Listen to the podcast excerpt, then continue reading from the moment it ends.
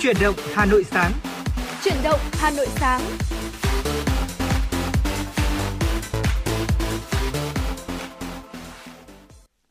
Xin kính chào quý vị thính giả, quý vị đang đến với chương trình Chủ động Hà Nội sáng nay, được phát sóng trên tần số FM 96 MHz của Đài Phát thanh Truyền hình Hà Nội. Và đồng thời chương trình của chúng tôi cũng đang được phát trực tuyến trên website hanoionline.vn và quý vị à, đừng quên là quý vị có thể tương tác với chúng tôi thông qua số hotline 024 3773 6688 để có thể yêu cầu những giai điệu âm nhạc và chia sẻ cả những vấn đề mà quý vị đang quan tâm nữa nhé. Và đồng hành cùng với quý vị thính giả trong 60 phút trực tiếp của buổi sáng ngày hôm nay là Thu Thảo và Phương Nga. Vâng ạ, xin được gửi lời chào tới quý vị thính giả. À, quý vị thân mến, một ngày thứ sáu uh, làm việc uh, cuối cùng trong tuần uh, bắt đầu bởi những cái cơn mưa giả xích ừ. và có lẽ rằng là quý vị thính giả nếu mà ngày hôm nay chúng ta uh, dậy uh, đi làm thì cần dậy sớm hơn một chút, khởi hành sớm hơn một chút để tránh cái việc đấy là chúng ta sẽ gặp phải cái tình trạng tắc đường do mưa khi mà di chuyển tới cơ quan làm việc.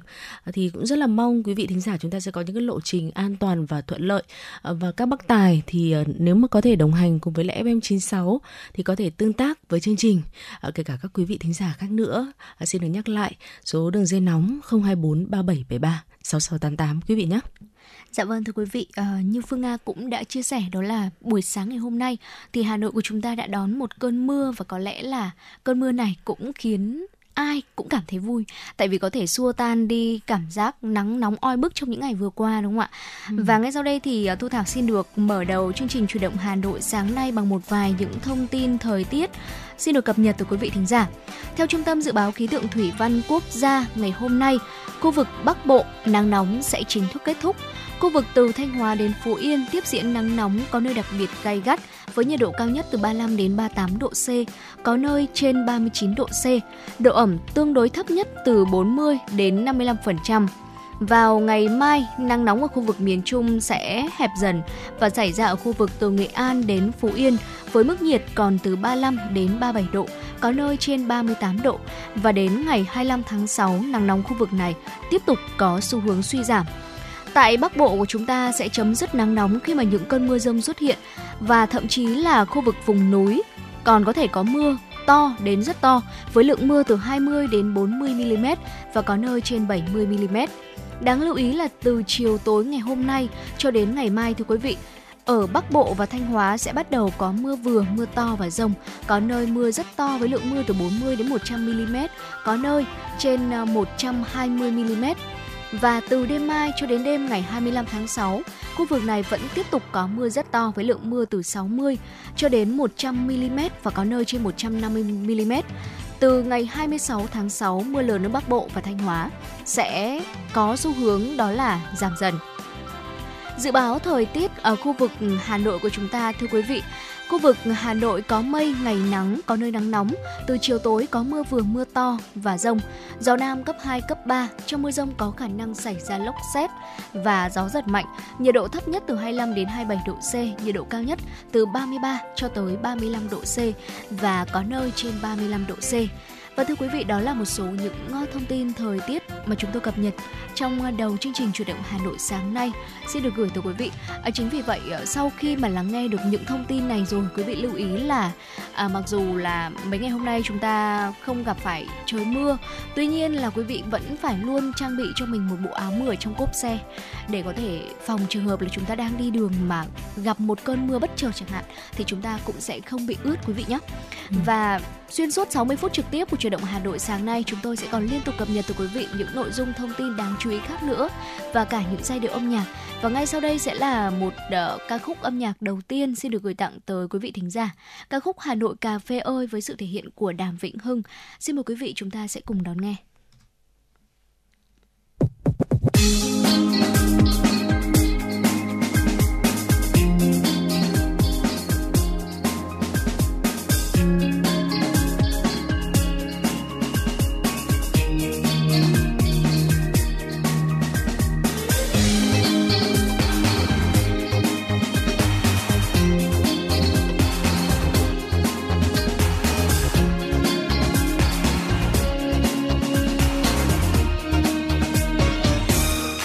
Hà Nội sáng tinh mơ, anh vào quán nước em bán hàng, anh khách uống cà phê.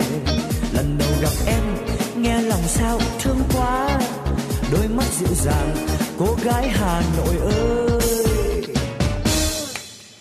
Cà phê ngon, mỗi ngày anh ghé quán, nhớ cà phê, hãy nhớ bóng hình em. Thôi nhớ cả hai để khi buồn trống vắng không gặp em thì anh có cà phê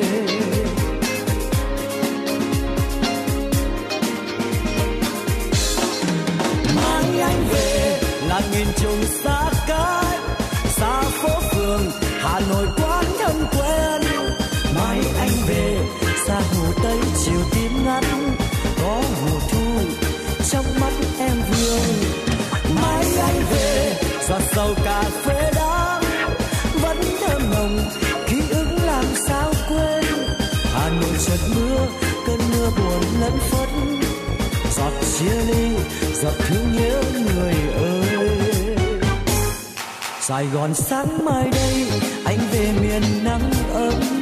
Thôi xa rồi, đôi mắt chiều hồ tây. Hà Nội ơi, cà phê giờ xa nhớ. Đắng giọt buồn, tôi nhớ mùa thu em. Hà Nội ơi, cho tôi làm chiếc lá.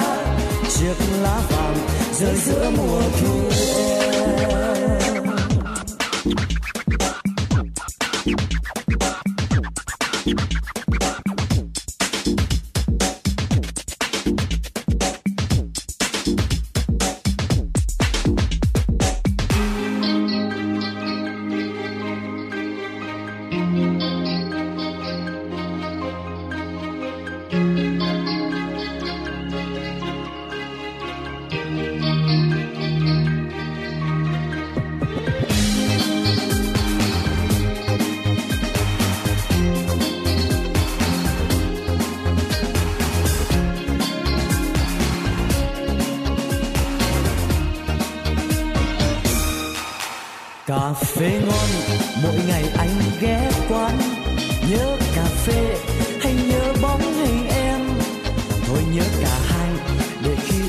Trống vắng không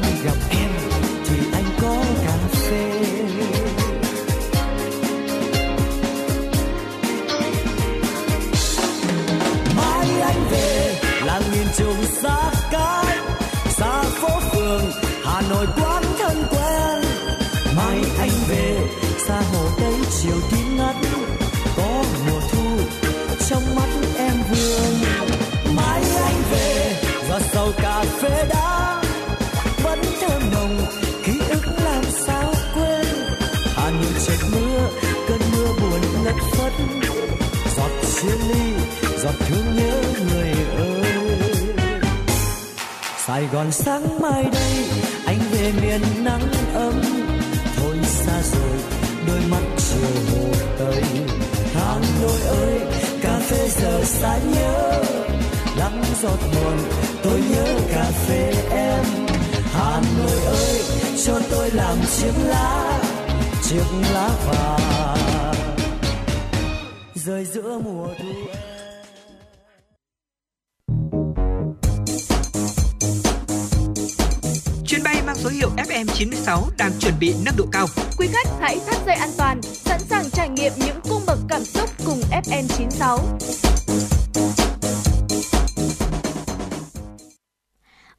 vị thính giả và vừa rồi là giai điệu âm nhạc đầu tiên của chủ động Hà Nội sáng, ca khúc Hà Nội cà phê ơi với sự thể hiện của ca sĩ Đàm Vĩnh Hưng và chúng ta đang cùng nhau quay trở lại với ờ, khung giờ trực tiếp của chủ động Hà Nội sáng nay và ngay bây giờ sẽ là những thông tin đầu tiên sẽ được cập nhật tới quý vị thính giả.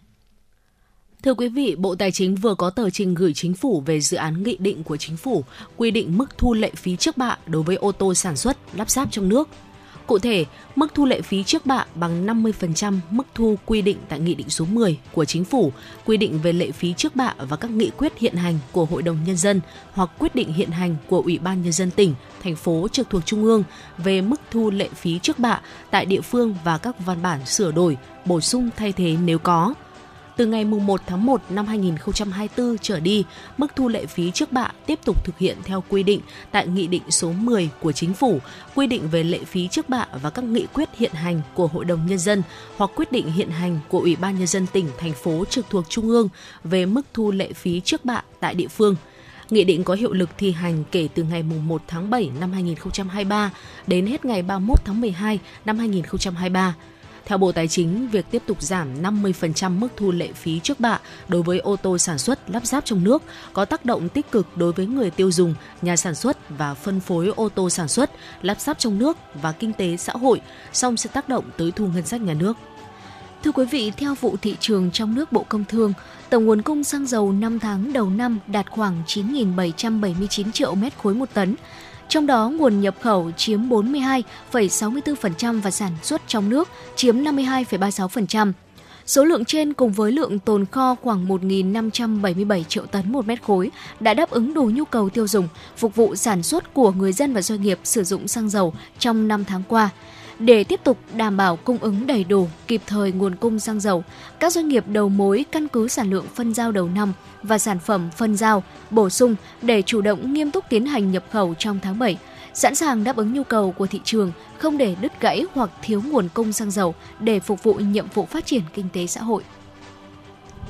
Tổng hợp của Sở Lao động Thương binh và Xã hội Hà Nội cho thấy 6 tháng đầu năm, thành phố đã giải quyết việc làm cho 113.418 lao động, đạt 70% kế hoạch giao trong năm. Cụ thể, Trung tâm Dịch vụ Việc làm Hà Nội tổ chức 124 phiên giao dịch việc làm với 3.635 đơn vị, doanh nghiệp tham gia. Tổng số nhu cầu tuyển dụng tuyển sinh là 60.034 người. Tổng số lao động được phỏng vấn là 25.092 lao động. Số lao động được tuyển dụng tại phiên là 8.805 lao động. Trong đó có một phiên lồng ghép tuyển dụng lao động là người khuyết tật, 4 phiên online kết nối với các tỉnh. Bên cạnh đó, công tác phối hợp gắn kết với doanh nghiệp đã và đang được các cơ sở giáo dục nghề nghiệp đẩy mạnh triển khai theo nhiều hình thức. Học sinh, sinh viên, học viên được hỗ trợ giải quyết việc làm ngay sau khi tốt nghiệp, góp phần quan trọng trong việc cung ứng nguồn lao động qua đào tạo cho thị trường lao động nhằm hoàn thành tốt và phấn đấu vượt chỉ tiêu về giải quyết việc làm. Từ nay đến cuối năm, Sở Lao động Thương binh và Xã hội Hà Nội sẽ tiếp tục tham mưu Ủy ban nhân dân thành phố ban hành kế hoạch thu thập thông tin thị trường lao động năm 2023 Cùng với đó, Sở sẽ chỉ đạo Trung tâm Dịch vụ Việc làm Hà Nội tổ chức thu thập, cung cấp thông tin về nhu cầu tìm việc, học nghề, xuất khẩu lao động của người lao động qua các hình thức và tăng cường định hướng đào tạo nghề, chuyển đổi việc làm cho người lao động khi bị mất việc làm. Thưa quý vị và đó là một số những ờ, thông tin đầu tiên xin được cập nhật tới quý vị thính giả trong chuyển động Hà Nội sáng ngày hôm nay. Ngay bây giờ xin mời quý vị ờ, sẽ cùng với Phương Nga và Thu Thảo chúng ta đến với phần nội dung chia sẻ tiếp theo của chuyển động Hà Nội, tiểu mục Hà Nội của tôi. Và thưa quý vị, trong tiểu mục của Hà Nội của tôi ngày hôm nay chúng ta sẽ cùng tìm hiểu về một đặc sản của Hà Nội uh, vô cùng dân dã, thường xuất hiện vào dịp tháng 6, tháng 7 hoặc là tháng 8 hàng năm và được rất là nhiều người mua về để làm quà cho những người thân mà không phải là ở Hà Nội hoặc là ở các tỉnh thành khác của Việt Nam. Đó chính là sấu dầm đường thưa quý vị. Ừ. Ờ, từ lâu sấu dầm thì đã trở thành một loại đặc sản chứ danh của người Hà Nội. Đối với người dân đất Kinh Kỳ thì sấu có thể nói là người bạn thân thiết và có mặt trong đời sống sinh hoạt thường nhật, không bao giờ thiếu vắng. Bây giờ thì chúng ta có tủ lạnh rồi đúng không ạ? Cho nên ừ. là lúc nào trong ngăn đá các bà nội trợ chúng ta cẩn thận uh, lúc nào cũng chuẩn bị sấu từ trước này để vào trong ngăn đá đã sơ chế rồi để mà có thể sử dụng quanh năm chứ không cần là phải chờ đến mùa hè mới được là ăn xấu ừ. cho nên là uh, xấu nó đã trở thành một cái gì đó không thể thiếu trong căn bếp của mỗi gia đình và từ lâu thì sấu đã là một phần trong cuộc sống của người dân Hà Nội nói riêng nữa. Sấu là một món đồ ăn, gia giảm thêm mùi vị cho ẩm thực miền Bắc. Ở trái sấu xanh tròn nho nhỏ là món quà ở cũng rất là đặc trưng ở trong hành lý của những người dân Bắc mỗi lần vào Nam hay là đi tứ xứ, ở đặc biệt là vào dịp uh, mùa hè như thế này chúng ta mua quà thì chúng ta sẽ lựa sấu đúng vụ uh, sấu tươi để mà có thể là uh, cái phần quà đấy nó sẽ đặc trưng nhất Ờ, quả sấu xuất hiện nhiều trên những mẹt gánh rong khu phố cổ vào cuối hè đầu thu.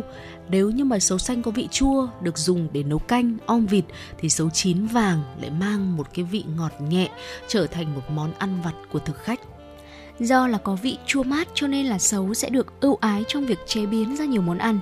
Khi thì sẽ dùng để nấu canh chua thịt nạc, canh sườn, hoặc khi thì dùng để nấu canh cá, canh hến, hoặc là nếu như mà muốn hấp dẫn hơn nữa thì sẽ là món vịt om sấu ngon chứ danh. Mùa hè oi bức, chúng ta chỉ cần nghĩ tới cốc nước sấu mát lạnh thôi là hay là bát canh rau muống dầm vài quả sấu con con đã đủ khiến nhiều người mãn nguyện.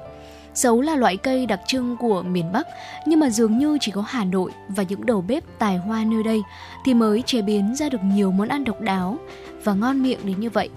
Cũng bởi thế mà hầu như là bất kỳ du khách nào khi mà tới thủ đô cũng đều muốn mua về uh, làm quà sẽ trở thành đặc sản làm từ sấu của Hà Nội đến những người thân yêu của mình. Việc chọn lựa những quả sấu ngon không phải là một điều dễ dàng. Sấu sẽ phải được thu nhặt từ những gốc cổ thụ trên phố Phan Đình Phùng, Tràng Thi. Quả chín có vỏ xù xì cùng với màu vàng óng tựa như mùa thu Hà Nội mới chớm vậy. Không chua ngắt như sấu xanh, sấu chín sẽ mang vị chua dịu và thanh mát hơn. Thế nhưng mà chỉ từng ấy miêu tả về sấu chín thôi là vẫn chưa đủ để nói lên sự xuất sắc của thứ quả có thể gọi rằng là tinh hoa ẩm thực của Hà Nội. Món ăn phổ biến nhất từ sấu chín mùa thu đó là sấu dầm, hoặc đơn giản hơn, nhiều người thưởng thức sấu chín gọt vỏ chấm muối mà không cần phải qua chế biến. Vị sấu chua chua nơi đầu lưỡi, đây là điều mà nhiều người nhớ về mùa thu Hà Nội. Sấu chín dầm Hà Nội thì được coi là thức quả của thời gian. Ngon là thế, hấp dẫn là thế, nhưng mà sấu chín dầm Hà Nội ờ, thường ờ, chỉ xuất hiện trong 2 tới 3 tuần đầu thu thôi. Ừ. Ờ, khác với món sấu ngâm đường, sấu dầm thì không ngọt và vẫn giữ được vị chua đặc trưng, nhất là khi chúng ta ăn vào sâu hạt sấu lớp vỏ ngoài ngấm gia vị, nhưng mà khi ăn vẫn cảm được cái độ giòn.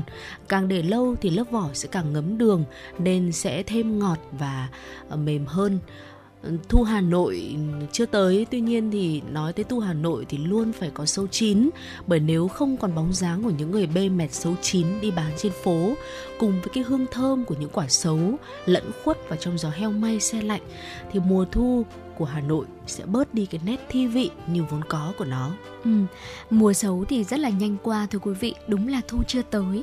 Nhưng nếu một ngày nào đó mà quý vị đi dọc phố phường Hà Nội, các hàng quán Hà Nội mà quý vị có bắt gặp xấu chín dầm Hà Nội thì hãy thử mua về để thưởng thức trọn vẹn được hương vị của mùa thu Hà Nội. Và đặc biệt hơn nữa quý vị có thể lựa chọn um, món ăn này để mua về làm quà cho người thân hay là gia đình của mình ở quê chẳng hạn để có thể tận hưởng mùa thu Hà Nội quý vị nhé Ừ, trong những ngày cuối hạ đầu thu thì chúng ta cũng rất là dễ dàng bắt gặp món sấu dầm Hà Nội. Khi mà đi dọc những ờ, con phố hay là hàng quán của Hà Nội thôi. Và nếu như quý vị có những cảm xúc về món ăn này, sấu dầm của Hà Nội, được coi là thức quà của thời gian, có thể chia sẻ với Phương Nga với Thu Thảo và chủ động Hà Nội thông qua làn sóng FM 96 hoặc là số hotline 024 3773 6688 quý vị nhé. Còn bây giờ chúng ta sẽ cùng nhau quay trở lại với không gian âm nhạc của chủ động Hà Nội sáng nay.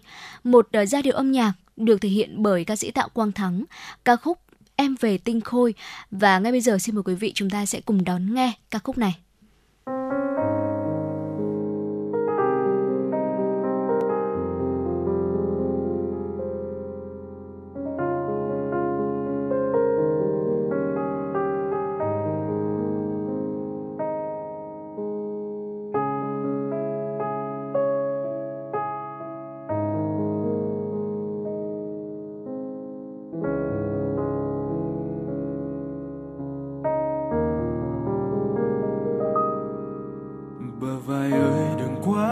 nghiêng nghiêng, đánh rơi buổi chiều thơm ngát.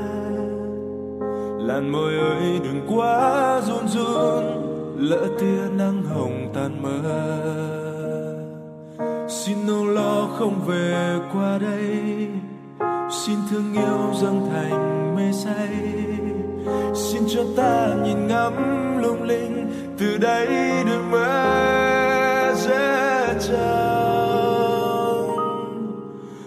tay em là cánh sen thơm ướp trong vòng đêm mai ta nụ thanh xuân còn nở bên nơi nét sinh áo lụa thường ngày. Xin trăm năm em về tinh khôi, đôi tay ta dang rộng hân hoan. Xin cho ta một khắc gieo ca vui cùng vì biết đâu có đôi lúc em xa vời vời. Biết đâu có đôi lúc con tim nghẹn lời. Biết đâu có đôi lúc ta quên chờ đợi. Kề bên nhau quên một chiếc hôn. Biết đâu sáng mai nắng em phơi cuộc tình. Biết đâu sớm mai gió tan cơn mộng lành. Biết đâu biết đâu đấy xin em lòng thành và em sẽ cất trái you.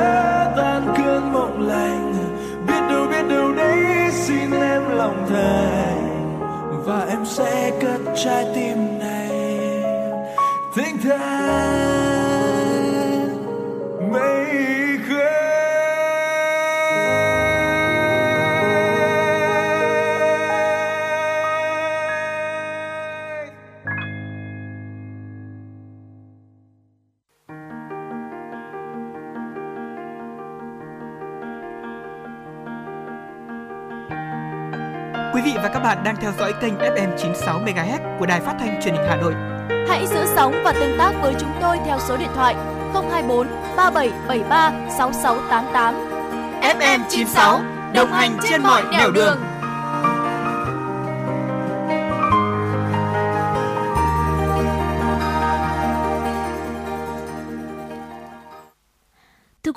tiếp nối chuyển động Hà Nội sáng nay, ngay bây giờ sẽ là dòng chảy tin tức được thực hiện bởi biên tập viên Kim Anh. Xin được cập nhật tới quý vị thính giả. Thưa quý vị, sáng qua Phòng Kinh tế huyện Hoài Đức phối hợp với Tri cục Thống kê huyện tổ chức hội nghị tập huấn nghiệp vụ ghi phiếu điều tra thu nhập bình quân đầu người phục vụ tiêu chí về thu nhập đối với xã đạt chuẩn nông thôn mới nâng cao, nông thôn mới kiểu mẫu giai đoạn 2021-2025. Tại lớp tập huấn, các học viên được hướng dẫn nghiệp vụ ghi phiếu điều tra thu nhập thuộc tiêu chí số 10 trong Bộ Tiêu chí Quốc gia xã đạt chuẩn nông thôn mới nâng cao và tiêu chí bắt buộc đối với xã đạt chuẩn nông thôn mới kiểu mẫu giai đoạn 2021-2025 các bước thực hiện điều tra thu nhập bình quân trên địa bàn, khái niệm nhân khẩu thực tế thường trú, dân số trung bình cấp xã, nghiệp vụ ghi phiếu điều tra hộ, tổng hợp và suy rộng thông tin – Ngoài ra, Chi cục Thống kê huyện Hoài Đức cũng chỉ ra những lỗi thường gặp trong quá trình thu thập tính toán các chỉ tiêu, đồng thời nêu lên mục đích ý nghĩa của việc khảo sát tiêu chí thu nhập bình quân. Đây là tiêu chí khó nên người thu thập thông tin phải thực hiện đúng quy định. Các số liệu thu thập được phải phản ánh cụ thể, khách quan, sát với thu nhập thực tế của hộ được điều tra. Sáng ngày hôm qua tại Bưu điện thành phố Hà Nội, Tổng công ty Bưu điện Việt Nam phối hợp với Cục Đường bộ Việt Nam khai trương chương trình hướng dẫn hỗ trợ công dân cấp đổi giấy phép lái xe trực tuyến toàn trình trên cổng dịch vụ công quốc gia và trả kết quả qua dịch vụ bưu chính công ích. Theo đó, người dân có thể thực hiện các thủ tục cấp mới, đổi giấy phép lái xe, hộ chiếu. Trong đó, nhân viên bưu điện sẵn sàng hướng dẫn người dân cài đặt đăng ký sử dụng cổng dịch vụ công quốc gia định danh điện tử VNeID. Để chuẩn bị cho chương trình, Bưu điện Việt Nam cũng bố trí đầy đủ nhân lực cùng với hệ thống máy tính có kết nối Internet – máy in, máy chụp hình để hỗ trợ công dân cấp đổi giấy phép lái xe trực tuyến toàn trình trên cổng dịch vụ công quốc gia. Đồng thời niêm yết rõ ràng công khai các bước thực hiện và thành phần hồ sơ liên quan đến việc cấp đổi giấy phép lái xe. Theo Bộ Thông tin và Truyền thông, sau một năm triển khai mô hình tổ công nghệ số cộng đồng, đã có 63 trên 63 tỉnh, thành phố thành lập các tổ công nghệ số cộng đồng. Cả nước có 74.422 tổ công nghệ số cộng đồng và 348.362 thành viên, trong đó 52 trên 63 tỉnh, thành phố hoàn thành 100% đến cấp xã, Mỗi tổ công nghệ số cộng đồng có khoảng từ 4 đến 9 thành viên, trong đó tổ trưởng các tổ dân phố, công an khu vực, ban chấp hành đoàn thanh niên và doanh nghiệp công nghệ số là lực lượng nòng cốt để trang bị cập nhật kiến thức, kỹ năng cho các thành viên tổ công nghệ số cộng đồng. Trong tháng 9 năm 2022, Bộ Thông tin và Truyền thông đã phối hợp với Trung ương Đoàn Thanh niên Cộng sản Hồ Chí Minh và các địa phương doanh nghiệp công nghệ số tổ chức phổ biến tập huấn kỹ năng số cho 255.545 thành viên tổ công nghệ số cộng đồng tại 59 trên 63 địa phương theo hình thức trực tiếp kết hợp trực tuyến. Thưa quý vị và chúng tôi sẽ còn à, tiếp tục cập nhật tới quý vị những thông tin khác nữa trong chương trình chuyển động Hà Nội sáng nay. Ngay bây giờ xin mời quý vị chúng ta sẽ cùng đến với tiểu mục Sống khỏe cùng với FM 96. Thưa quý vị, chúng ta đều biết rằng bữa sáng là bữa ăn quan trọng nhất trong ngày, là bữa ăn mà chúng ta cần phải ăn để có thể cung cấp đủ chất dinh dưỡng cũng như là cung cấp năng lượng để chúng ta khởi đầu một ngày mới, à, chuẩn bị thực hiện những công việc uh, tiếp theo ở trong ngày nữa. Uh, và trong vô vàn những món ăn buổi sáng mà chúng ta có thể lựa chọn ví dụ như là bún phở miến cháo thì xôi cũng là một uh, món ăn có thể gọi là dân dã, cũng rất tốt cho sức khỏe và được rất là nhiều người lựa chọn. Tuy nhiên là sẽ có một số đối tượng được khuyến cáo là chúng ta không nên ăn xôi bởi vì có thể ảnh hưởng không tốt tới sức khỏe. Và trong truyền động Hà Nội sáng ngày hôm nay thì Phương Nga và Thu Thảo, chúng tôi sẽ chia sẻ tới quý vị một vài những thông tin mà chúng tôi đã cập nhật được. Một số đối tượng được khuyến cáo là không nên ăn xôi vì có thể ảnh hưởng không tốt cho sức khỏe của mình. Và ngay sau đây xin mời quý vị hãy cùng với chúng tôi tìm hiểu nhé. Vâng ạ, xôi thì bây giờ sẽ có nhiều hình thức ăn xôi khác nhau đúng không? Và có thể nói là nó cũng là một cái món ăn chứa nhiều dinh dưỡng, có thể giữ no lâu ừ. và à, từ đó lại cũng giúp tăng cân nữa bởi vì là chứa nhiều gạo. À, tuy nhiên thì cũng có nhiều người sẽ không thể ăn được xôi vì những đặc điểm đó. À, đầu tiên phải kể đến đấy là người béo phì hay là những người mà chúng ta đang muốn giảm cân thì um, xôi thực tế là một món ăn chứa nhiều calo hơn chúng ta tưởng. Xôi được nấu từ gạo nếp kết hợp với các loại đậu, lạc, vừng, dừa nạo uh, nên là có thể cung cấp rất là nhiều năng lượng. Một đĩa xôi có thể tương đương với 600 calo trong khi một bát phở thì chỉ chứa 400 calo thôi. Đó là chưa kể chúng ta còn ăn kèm với các cái loại topping như là thịt gà, thịt ừ. lợn, trứng hay là chả nữa thì cái món xôi đó thực sự là sẽ chứa khá là nhiều năng lượng à, còn nếu như mà chúng ta thuộc đối tượng đang muốn giảm cân hay là đang bị béo phì thì nên tránh xa các loại xôi ăn sáng ăn xôi thì là cách nạp vào cơ thể nhiều tinh bột giống hệt như là ăn cơm và nó hoàn toàn có thể làm chúng ta tăng cân nhanh chóng ạ. Ừ. Và đối tượng tiếp theo ở đây đó chính là người bị đầy hơi và khó tiêu có nhiều người thay vì là xôi thông thường thì chúng ta sẽ lại có sở thích đó là ăn xôi rán bởi vì là có mùi vị hấp dẫn hơn, thơm ngon hơn hoặc là ăn xôi kèm theo rất là nhiều những loại topping khác ví dụ như là thịt này, chả, trứng. Tuy nhiên là nếu như quý vị ăn như vậy cơ thể sẽ dễ tích tụ rất nhiều chất béo không tốt cho cơ thể và ăn nhiều sẽ khiến chúng ta bị đầy hơi, trướng bụng và khó tiêu. Tiếp theo nữa là đối tượng bị đau dạ dày. Xôi sẽ không thích hợp cho người bị bệnh dạ dày bởi vì trong xôi sẽ có đỗ xanh, gạo nếp. Tuy là nó lành tính, tuy nhiên lại tạo ra hơi khiến cho người bị dạ dày sẽ luôn ở chua và khó chịu. Đó là chưa kể nếu như quý vị chúng ta có ăn xôi thêm các thành phần khác ví dụ như là hành, tỏi, tiêu cũng sẽ kích thích niêm mạc dạ dày và khiến dạ dày của những người mà có vấn đề sẽ bị ờ, đau hơn và đó người bị đầy hơi khó tiêu và những người bị đau dạ dày cũng là hai đối tượng tiếp theo mà chúng ta lưu ý là không nên ăn xôi buổi sáng quý vị nhé ừ. và người bị mụn nhọt nữa. À, ăn nhiều xôi chúng ta cũng sẽ dễ bị nóng trong. Từ đó thì dễ nổi mụn. À, nên là ai mà đang có cơ địa nóng thì chúng ta nên hạn chế món ăn này. Nhiệt miệng cũng tương tự lý do như thế. Khi mà chúng ta bị nhiệt miệng thì chứng tỏ là uh, chúng ta cũng đang có cái cơ địa nóng trong. Chuyên gia cho biết là gạo nếp là bài thuốc có thể giúp trị được cảm mạo bồi bổ sức khỏe nấu cháo khi mà chúng ta bị động thai động thai uh, trong đông y thì uh, gạo nếp còn được khuyến cáo kiêng với người bị nhiệt miệng ừ. bị bệnh uh, có cái triệu chứng là sốt hay là chứng bụng uh, người có cơ địa nóng từ đó thì cũng không nên ăn xôi là như thế bởi vì là xôi là từ gạo nếp có thành phần khá nóng ăn nhiều dễ nóng trong người dễ nổi mụn dễ bị nhiệt miệng nên là chúng ta hãy nên tốt nhất là nên hạn chế món ăn xôi ừ. vào buổi sáng ờ, Ờ, và những người mà chúng ta hay bị nổi mụn trứng cá thì cũng sẽ thuộc vào cái nhóm ờ, đối tượng là xếp vào là có cơ địa nóng. Ờ, bị nổi mụn trứng cá thì chúng ta không nên ăn xôi. Đặc biệt là vào bữa ăn sáng chúng ta sẽ dễ lựa chọn cái món ăn dân dã và nhanh gọn như thế này.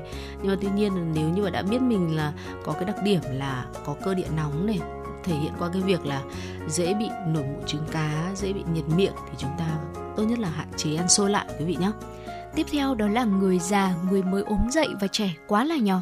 Thì đây cũng chính là những đối tượng ừ, tiếp theo mà không nên ăn xôi. Trong gạo nếp sẽ có chất ami, lopectin. Đây là một chất rất khó tiêu. Vì vậy mà người già này, người mới ốm dậy hay là trẻ quá là nhỏ thì chúng ta cũng lưu ý là không cho những đối tượng này ăn xôi buổi sáng quá là nhiều. Còn đối với những người mà bình thường thích ăn xôi á, các chuyên gia có khuyên rằng chúng ta chỉ nên ăn một tuần khoảng 2 lần là vừa đủ và không nên ăn xôi thay cơm quý vị nhé. Và một lần nữa thì ờ, Thu Thảo xin được điểm lại những cái đối tượng mà chúng ta không nên ăn xôi buổi sáng.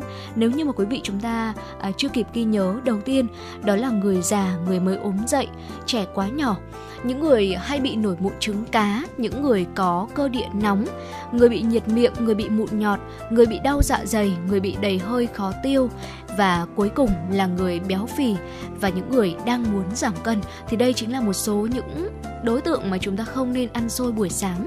Không thể phủ nhận được rằng xôi chứa rất là nhiều chất dinh dưỡng như chúng tôi cũng đã chia sẻ rồi.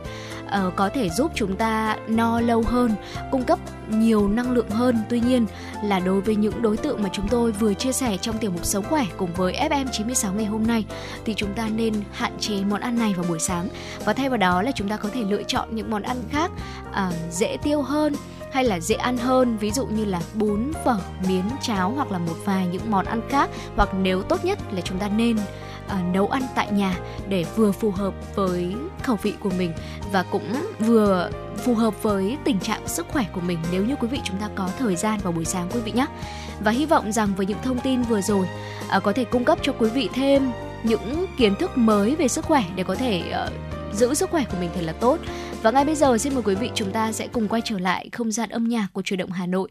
Trước khi cùng nhau đến với những thông tin tiếp theo, xin mời quý vị cùng đón nghe ở ca khúc Trường làng tôi với sự thể hiện của ca sĩ Trúc Nhân và Hứa Kim Tuyền.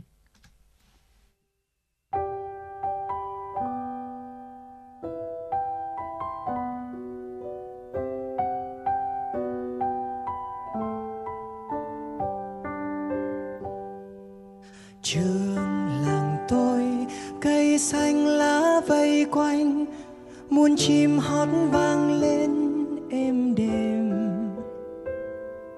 Trường làng tôi, con đê bé xinh xinh lên qua đám cây xanh, nhẹ lứa.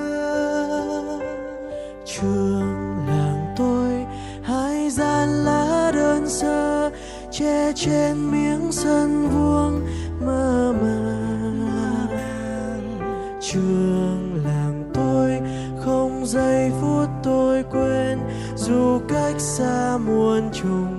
trường ơi.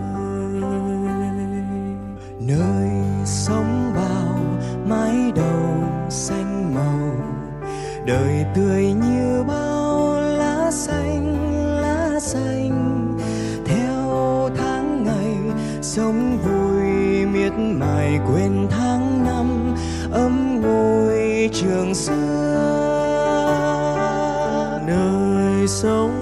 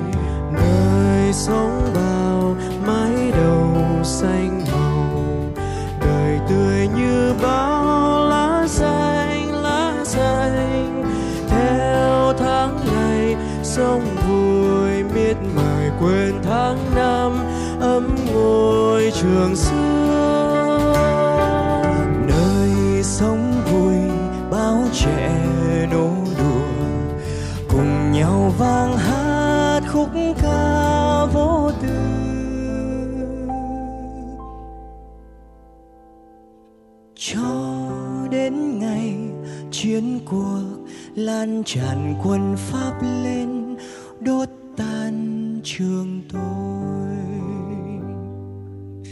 Trường làng tôi, nay không tiếng ê a, nên không bóng bao em nô đùa. Trường làng tôi, không giây phút tôi quên, nơi sống bao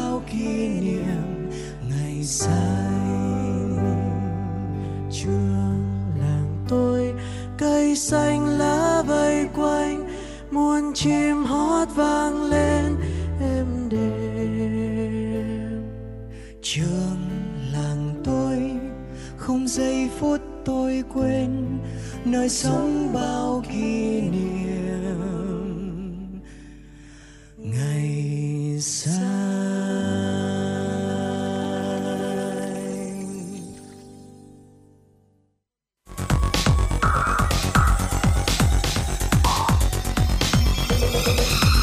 Quý vị và các bạn đang theo dõi kênh FM 96 MHz của đài phát thanh truyền hình Hà Nội. Hãy giữ sóng và tương tác với chúng tôi theo số điện thoại 024 3773 6688. FM 96 đồng hành trên mọi nẻo đường.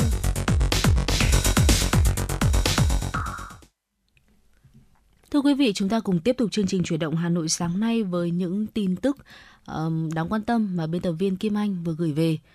Theo Bộ Thông tin và Truyền thông, sau một năm triển khai mô hình tổ công nghệ số cộng đồng, thì đã có 63 trên 63 tỉnh, thành phố thành lập các tổ công nghệ số cộng đồng.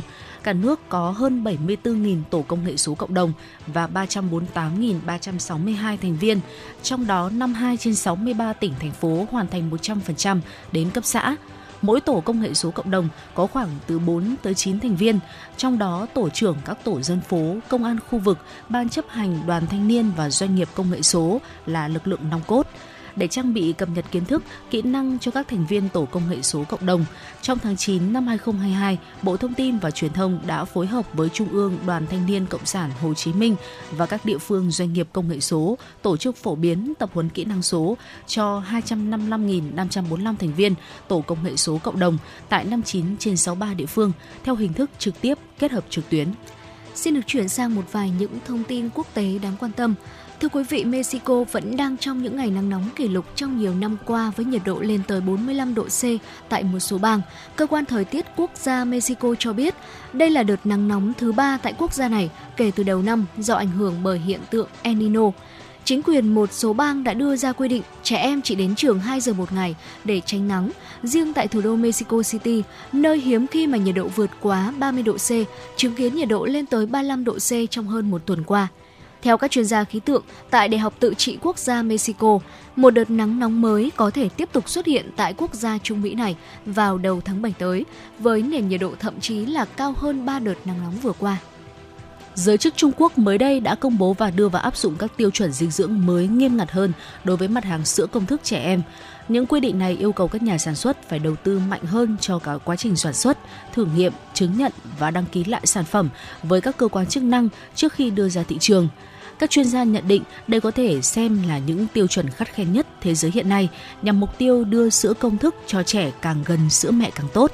Hiện có hơn 400 thương hiệu sữa công thức tại thị trường Trung Quốc, nhưng theo các tiêu chuẩn mới, số lượng thương hiệu được cấp phép sẽ giảm mạnh. Hiện tượng thời tiết El Nino có thể gia tăng các nguy cơ lây nhiễm một số loại bệnh do virus gây ra. Đây là cảnh báo của Tổng Giám đốc Tổ chức Y tế Thế giới WHO. WHO đang chuẩn bị cho khả năng cao trong năm nay và năm 2024, hiện tượng thời tiết El Nino có thể làm gia tăng sự lây lan bệnh sốt xuất huyết và các loại bệnh do virus khác như là Zika và Chikungunya. Tổng Giám đốc WHO cũng cảnh báo biến đổi khí hậu đang thúc đẩy mũi sinh sản và tỷ lệ mắc bệnh sốt xuất huyết đã tăng mạnh trong những thập kỷ gần đây và đặc biệt là ở châu Mỹ. Ví dụ như Peru đã tuyên bố tình trạng khẩn cấp ở hầu hết các khu vực trong năm nay và Bộ trưởng Bộ Y tế nước này đã từ chức vào đầu tuần tới. Trong bối cảnh số ca mắc sốt xuất huyết gia tăng, hiện tượng thời tiết El Nino đã chính thức quay trở lại sau 3 năm, có khả năng dẫn đến các hiện tượng thời tiết khắc nghiệt vào cuối năm 2023. Icon of the Sea, con tàu du lịch lớn nhất thế giới, sắp thực hiện chuyến hành trình đầu tiên trên biển sau khi bước vào giai đoạn hoàn thiện cuối cùng. Với chiều dài 365 mét, có sức chứa tối đa được gần 10.000 người, tàu biểu tượng của biển cả được coi là con tàu du lịch lớn nhất thế giới. Không chỉ có kích thước lớn, con tàu này còn được coi là tàu du lịch hiện đại nhất thế giới và sẽ là con tàu đầu tiên được cung cấp năng lượng bằng khí đốt tự nhiên hóa lỏng. Trên tàu có công viên nước, thủy cung, nhà hát, các khu dân cư với nhiều tiện ích hiện đại, đáp ứng một kỳ nghỉ hoàn hảo cho các gia đình. Theo kế hoạch, tàu biểu tượng của biển cả sẽ bắt đầu khởi hành từ Miami vào tháng 1 năm 2024. Dạ vâng thưa quý vị, và thông tin vừa rồi cũng đã kết thúc dòng chảy tin tức của Chủ động Hà Nội sáng nay. Và trước khi chúng ta cùng nhau quay trở lại để tìm hiểu về những điểm thú vị nổi bật trong văn hóa của đất nước anh em của Việt Nam, đất nước Lào. Thì ngay bây giờ xin mời quý vị chúng ta sẽ cùng thư giãn với một giai điệu âm nhạc ca khúc Phiến lá tĩnh lặng với sự thể hiện của ca sĩ Thủy Chi. Xin mời quý vị chúng ta sẽ cùng thư giãn.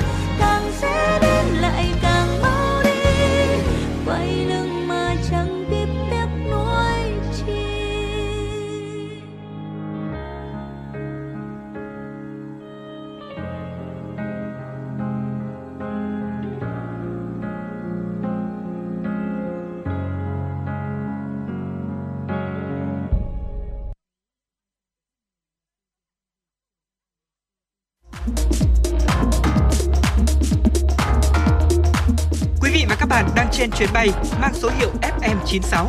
Hãy thư giãn, chúng tôi sẽ cùng bạn trên mọi cung đường. Hãy giữ sóng và tương tác với chúng tôi theo số điện thoại 024 3773 6688.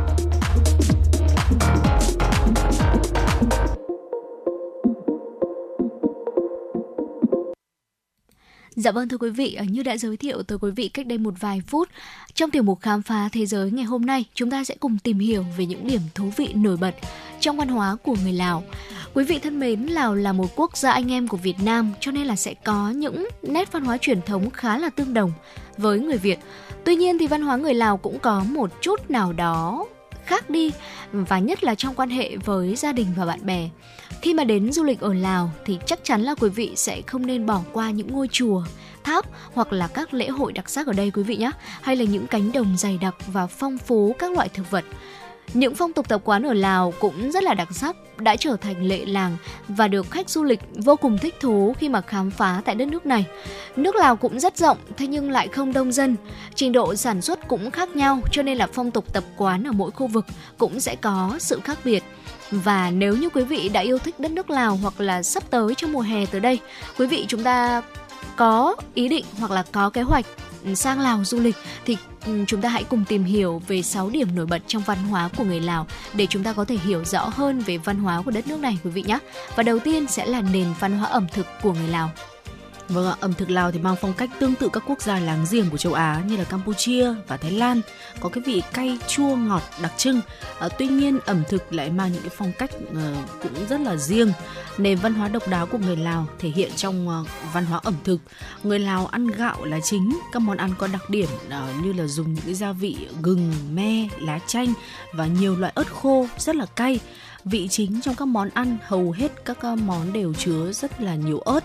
Ờ, chỉ riêng ớt có hàng chục món, từ ớt chiên giòn, ớt muối chua, ớt sa tế, ớt hầm, ớt luộc.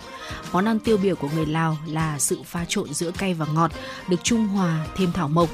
Ờ, mắm cá hay là trong tiếng Lào gọi là món pa đếch và mắm treo là gồm có da trâu này, ớt nướng này, tỏi nướng, giềng nướng, đường cùng nhiều gia vị thảo mộc trộn lẫn hoặc là mắm mu ốc gồm là lòng cá trộn ớt, xả, củ hành, hầu như nhà nào cũng có ờ, cùng với lại nước mắm ờ, được người Lào sử dụng hết sức là phổ biến. Bên cạnh đó thì Lào cũng là xứ sở của lễ hội tháng nào trong năm ở đây cũng sẽ có lễ hội thưa quý vị.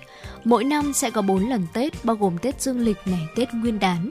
Ừ, thì đây cũng chính là một số những Tết giống như một số nước Á Đông thôi. Và bên cạnh đó thì ở Lào sẽ còn có Tết Lào hay còn gọi là Bun Pi May vào tháng 4 và Tết Hơm Mông vào tháng 12 bởi vì đạo Phật ở Lào có tự lâu đời, ờ, phát triển mạnh trở thành quốc đạo. Các nhà chiêm tinh học tính ngày tháng theo Phật lịch, cho nên là năm mới hàng năm sẽ bắt đầu vào tháng thứ tư dương lịch. Người Lào gọi Tết là vui Tết chứ không gọi là ăn Tết. Tất cả các cuộc vui sẽ được chuẩn bị theo truyền thống tôn giáo, phù hợp với phong tục tập quán của người Lào. Nền văn hóa độc đáo của người Lào sẽ được thể hiện trong những ngày lễ hội vui chơi sẽ là chủ yếu.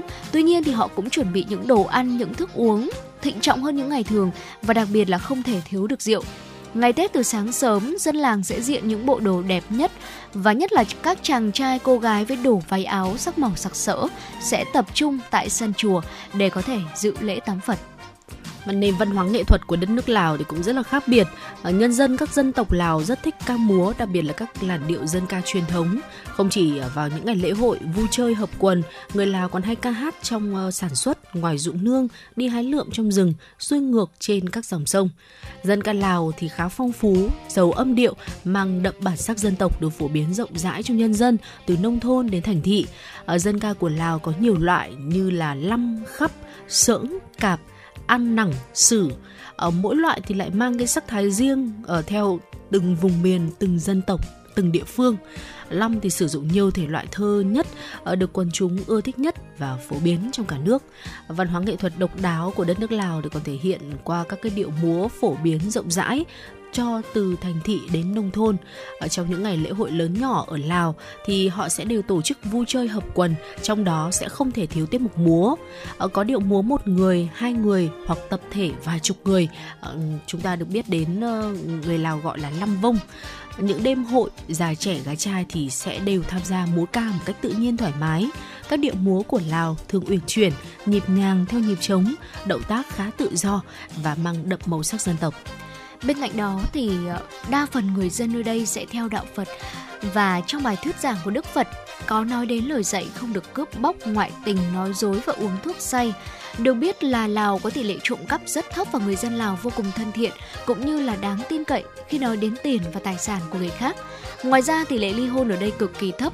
Có một số dân tộc thiểu số không theo đạo Phật sẽ sống theo chế độ đa thê, và việc uống bia rượu say cũng sẽ được hạn chế, và đó là văn hóa tín ngưỡng tại Lào và đó cũng chính là một vài những điều đặc biệt và thú vị về văn hóa của người Lào mà chúng tôi vừa chia sẻ tới quý vị thính giả, trong tiểu mục khám phá thế giới ngày hôm nay và những thông tin thú vị vừa rồi cũng đã kết thúc 60 phút trực tiếp của truyền động Hà Nội sáng và quý vị đừng quên là mỗi buổi sáng tức giấc, chúng ta sẽ luôn có truyền động Hà Nội đồng hành cùng với quý vị thính giả để truyền tải đi rất nhiều những thông tin nóng hổi được cập nhật trong ngày.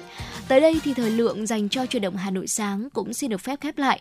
Những người thực hiện nội dung chỉ đạo nội dung Nguyễn Kim Khiêm, chỉ đạo sản xuất Nguyễn Tiến Dũng, tổ chức sản xuất Lê Xuân Luyến, biên tập Trà My, MC Thu Thảo Phương Nga, thư ký Kim Anh cùng kỹ thuật viên Quốc Hoàn phối hợp thực hiện. Và quý vị đừng quên là chúng ta sẽ còn gặp lại nhau trong khung giờ của chuyển động Hà Nội trưa nay từ 10 giờ tới 12 giờ. Thân ái chào tạm biệt và chúc quý vị chúng ta sẽ có một buổi sáng tốt lành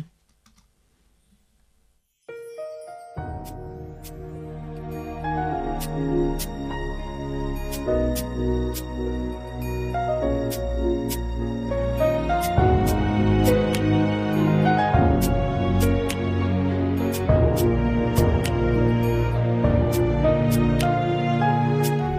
rơi nhanh cho chiều sóng tố đến tới bờ